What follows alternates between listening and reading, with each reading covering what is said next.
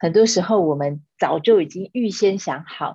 这个好像一个脚本，当我们相信的时候其实就是会这么发生。但如果我们可以把这些信念这些设想先放掉，带着一种好奇的体验这件事情，常常都会得到意想不到的结果。对啊，这也是你刚刚讲的。嗯，最近书上不是就在练习，就是说你要一直用肯定句啊，然后我就会一直讲说我现在已经拥有呃健康而美好的身体，然后但是你就会有很多的声音去跟你说啊，你就是得过癌症啊，然后你又复发啦什么，你怎么会是健康？可是我会又会觉得说就是会忽略它，然后就相信，就在练习那个正向。对、嗯、然后书上也有讲说一开始在练习的时候一定会有很多负面的声音去去拉扯你，但但是我们就是一个孩子，我们就在练习这个东西啊。孩子在练习走路的时候，走路跌倒你不会骂他，你就是跑把他扶起来，然后就是继续这样子。所以我现在就会觉得嗯，对啊，又又没有关系。对，我我就是在练习这件事情。我觉得我其实各方面都已经做得很好了，那其实最需要改的应该还是心灵的方面，就是我可能比较容易紧张，比较容易负面想法这样子，比较容易担心，那对自己没有那么大的信心。那我觉得刚好这个读书会就让我开始练习这一块，开始肯定自己。对，而且我觉得在做化疗的时候很奇怪哦，就是嗯，我觉得我快死了，我觉得我不应不用做那么多努力啊，我做那么多努力干嘛？反正我都要死了。但是其实每一次我的身体都告诉都都给我很好的回回报，就是比如说抽血的时候，你的白血球就就是很高啊，你就是可以平安的打化疗这样子。那你就是要死了，那你干嘛还去运动呢？可是他就是去了。就是有时候如果你真的负面了，那你也不用太苛责自己，也没有关系，人总是会有负面，可是可能你的身体它它自己就是会去做它该做的事情。对，你说你那时候觉得你就是要死了的这个念头是来自于什么呢？是因为忧郁症的那种很很黑暗的一种想法，还是你身体上觉得很不舒服？可是你又说你没有副作用，所以那个你觉得你快要、呃、就是忧郁症啊，因为三阴性啊，我淋巴拿了五十几颗哎、欸，我感染十七颗哎，我没有看到别人比我严重哎、欸嗯，我你知道癌友超爱比较的，真的，我从来都没有遇到一个比我还严重的人哎、欸，那你然后我又三阴性，我不是就应该要死吗？就是三阴性好像已经是冠军了，就是。悲惨指数已经是冠军了，是不是？对，你知道，所以你就会觉得，对啊，我在到底在做些做这些干嘛、啊？可是就不知道为什么他还是就是去做了、嗯。然后我就觉得，你也不用硬逼着自己要振作，你也不用硬逼着自己一定要什么，就是你把自己拉远一点。有时候我遇到比较负面情绪的时候，比如说我复发的时候。我会试着把自己拉在比较高一点的角度去看东西，我会觉得这一次复发又是要告诉我什么事情。因为我第一次罹癌的时候，其实嗯，我我之前在读书会上面有分享过，有时候上天给你的礼物会以灾难的方式给你。然后我我觉得得到这么年轻得到乳癌，而且我又是新手妈妈，我才刚在新生儿的喜悦当中，然后就要接受、嗯、那真的是一个灾难。你知道我光是回想我那时候把我所有的母乳拿去丢掉的时候，我都我都我的心很痛，我这么多年后在想到那个时候的情形，嗯，那真的很痛很痛，你知道吗？我舍不得，我那时候为了我女儿，我就觉得我可以挤足够的母奶给她，可是我竟然要全部丢掉。我为什么要丢掉？对不起，为什么要丢？因为你不知道，就因为你是癌症，不好啊！我去拿个卫生纸。嗯。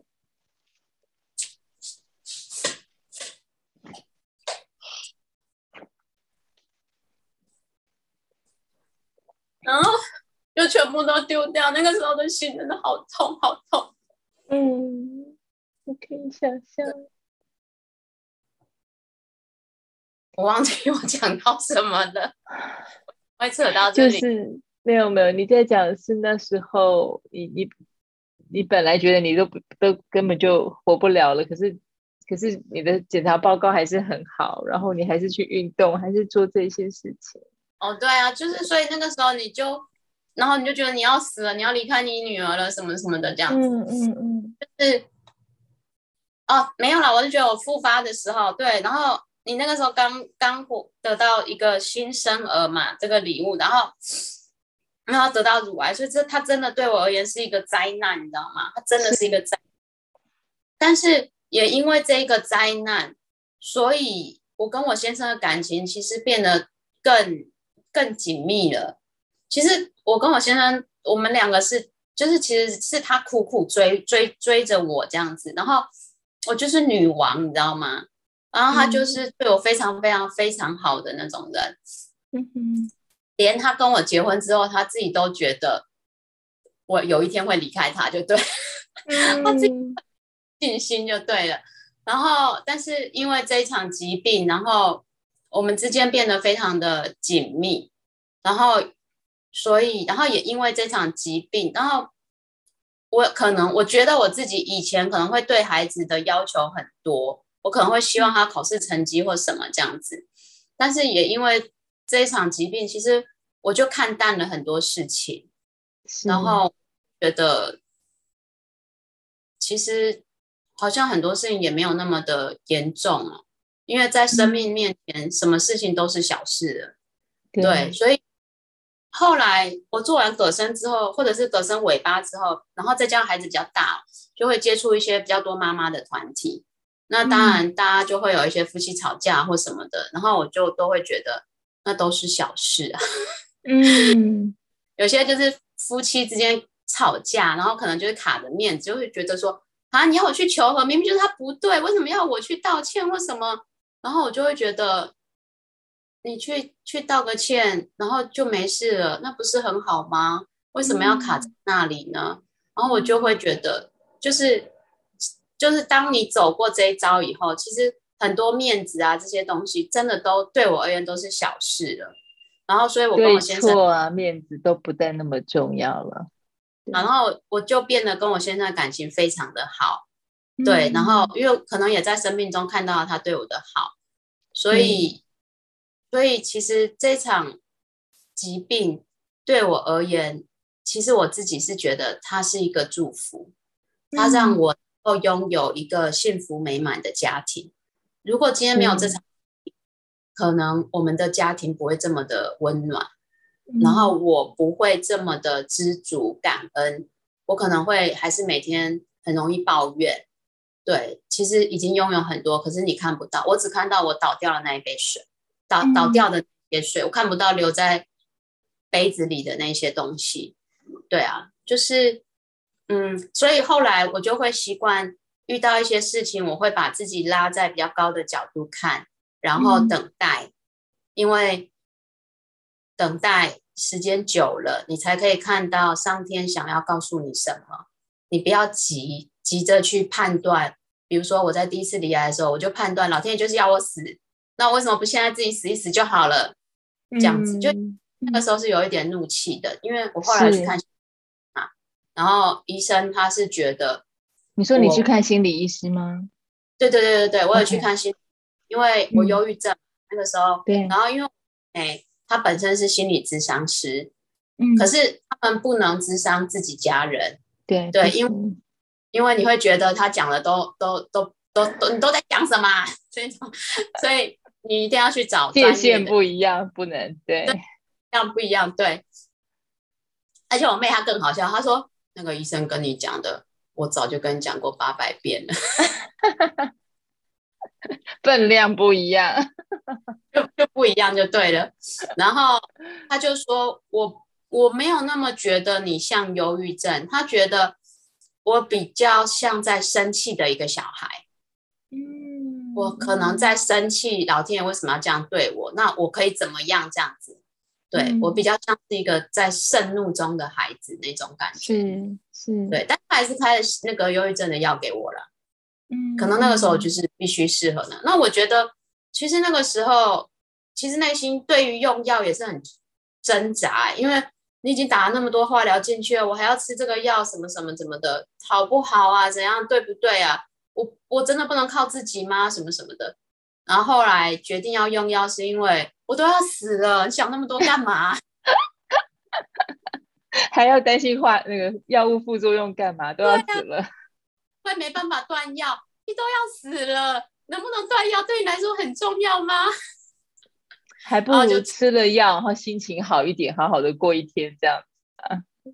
但是其实那个药也没有办法让你很快就变好，它可能只是好一点点这样子、嗯、因为医生就说、嗯、那个药它只是会让你慢慢的爬坡，这样慢慢像车子一样慢慢爬坡、嗯、它不是一吃了药马上就上去，它是如果你马上上去你掉下去也很快，那太可怕，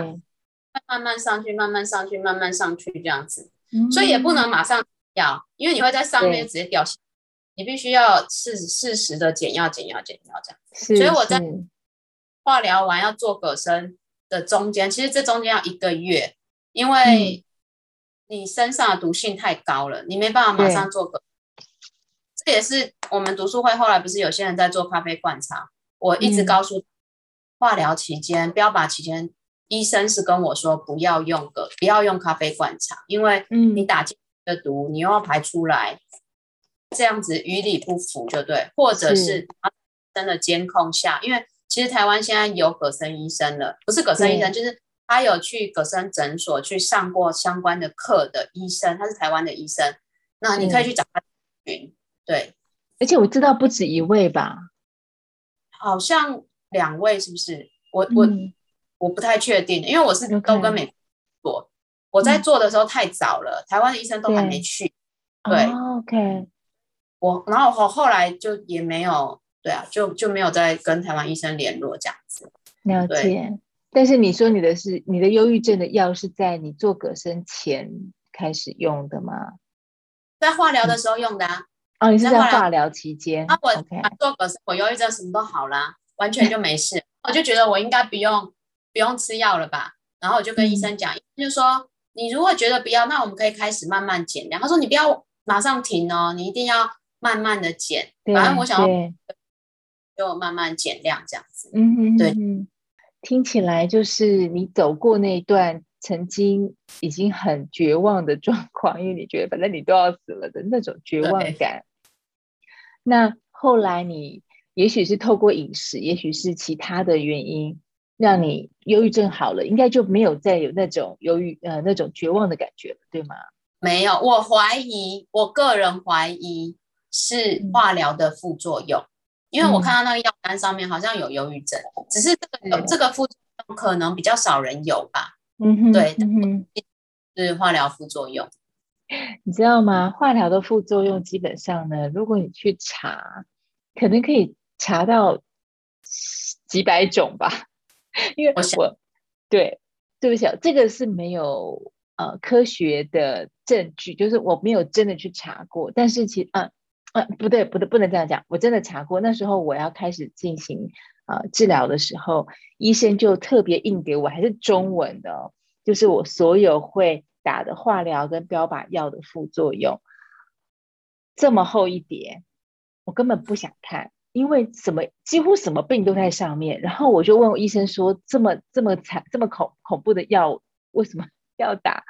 他就告诉我说哦，其实药厂呢为了保护他们自己，所以他需要把这些副作用通通都陈列出来，代表说你知道啊，你的身体有可能会产生这些状况，你不会去告他说哦，你当时怎么没有说这是副作用，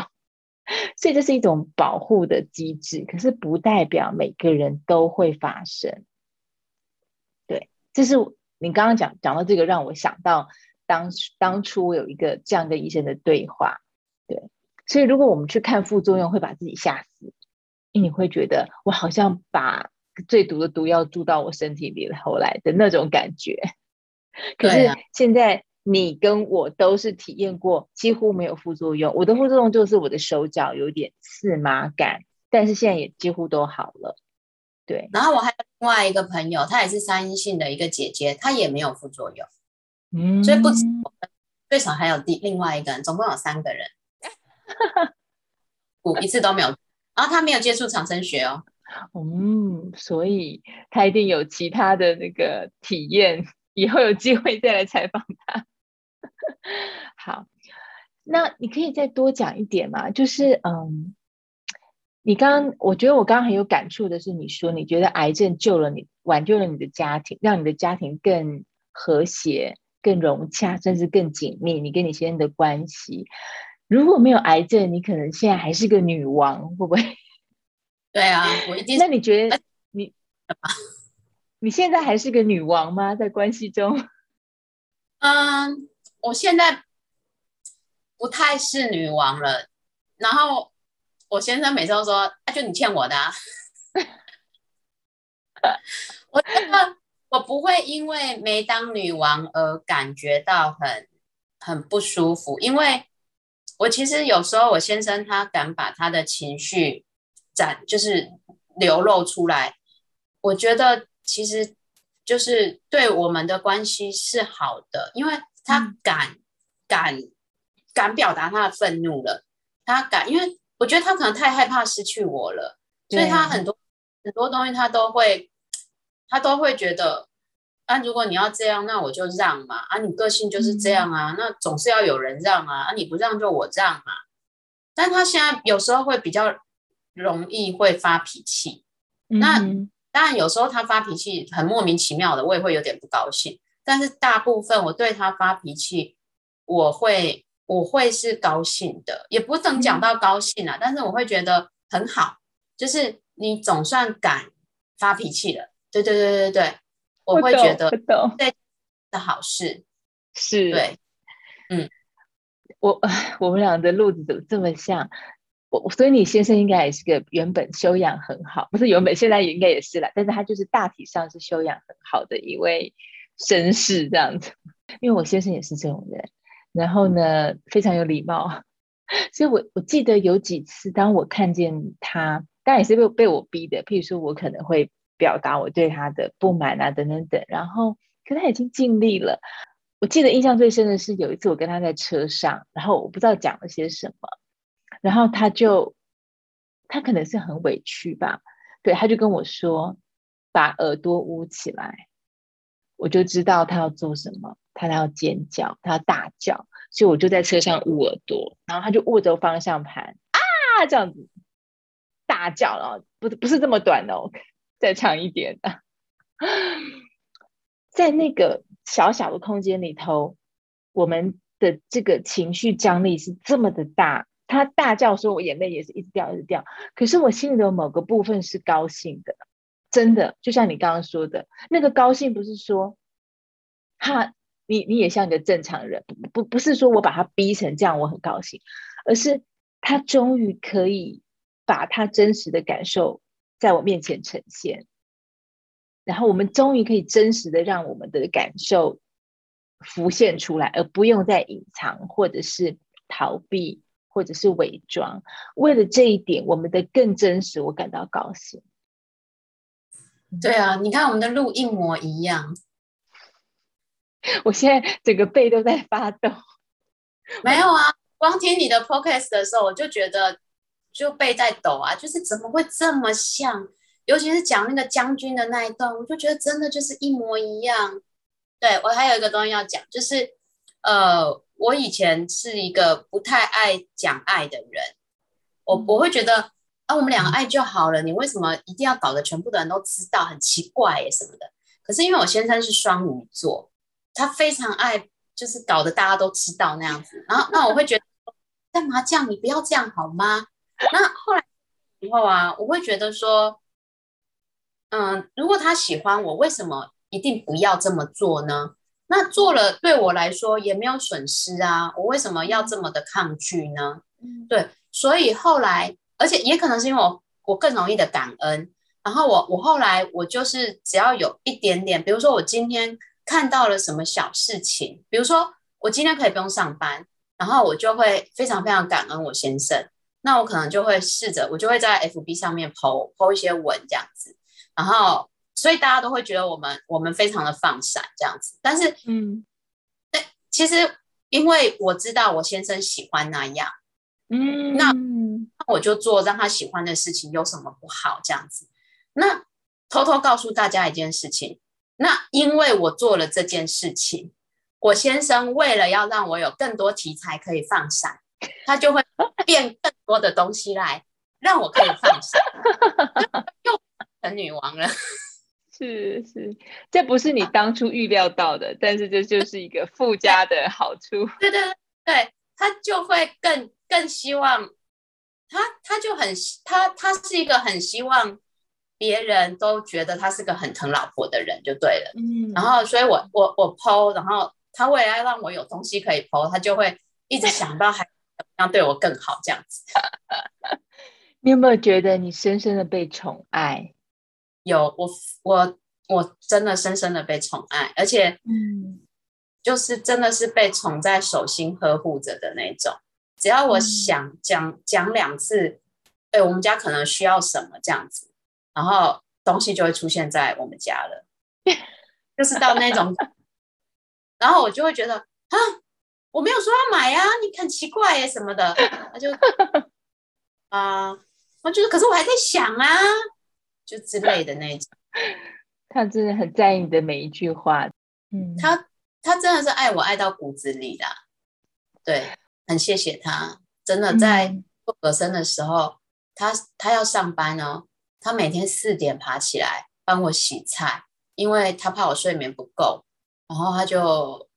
帮我洗菜，他怕我睡眠不够又怕我爸爸没有洗干净，因为我爸爸年纪比较大，所以他就四点爬起来洗菜，洗菜的同时煮咖啡，就把一天的份煮好，然后把那个煮波汤的材料都丢进去煮，因为那都要煮两个小时嘛，就帮我弄好，然后把菜洗好，分成一格一格这样子。然后中午午休的时候，别人不是就可能在睡觉什么，但是他没有午睡的习惯，他就开始在帮我找网络上各个地方有没有有机的农场要去找、嗯、因为鱼子菜嘛，它是规定的，他就开始去帮我找找哪里有有机农场可能会有我们要的菜，然后甚至去帮我谈看看有没有农夫愿意契作这样子，就是我们给他一点、嗯、他能不能就是你不管收成的好或不好，我就是固定给你，你就给帮我种这样什么之类的，整个重心全部都是绕着我的葛生打转这样子。是是，如果没有这场发现这些好，真的，因为我们有时候会在这个花样的群组，花样就是一个台湾的乳癌年轻乳癌的这个姐妹们的，算姐妹们对，都是女生嘛。的群组里面，我有我有看过好几次，有人说她得了癌症，她的男朋友就离开她，或她的婚姻就没有了。虽然我们一直都说幸福不是比较来的，但是我相信现在在听或者是看我们这个节目的朋友里面，一定有人会对你非常非常的羡慕，会觉得啊，就是夫复何求，人生有这样的伴侣，真的是很让人倾羡。那我为什么提到这个？是我我其实在还没有生病之前就一直常常觉得我今生的使命是什么呢？我觉得我今生的使命是我想要让女性们知道一件事情，是我们的幸福不是靠男人，就是我们的幸福绝对不是建立在你有没有嫁给一个好男人身上。所以我需要把这个话题拿出来，是因为我相信你身上有一些东西是就算今天不是你先生对你这么好，你也还是能够创造出幸福美满的生活。你就是你应该是有一些这样的特质，而不是真的就是因为你先生对你很好所以你幸福美满，而万一你先生对你并不好，那难道你人生就毁了吗？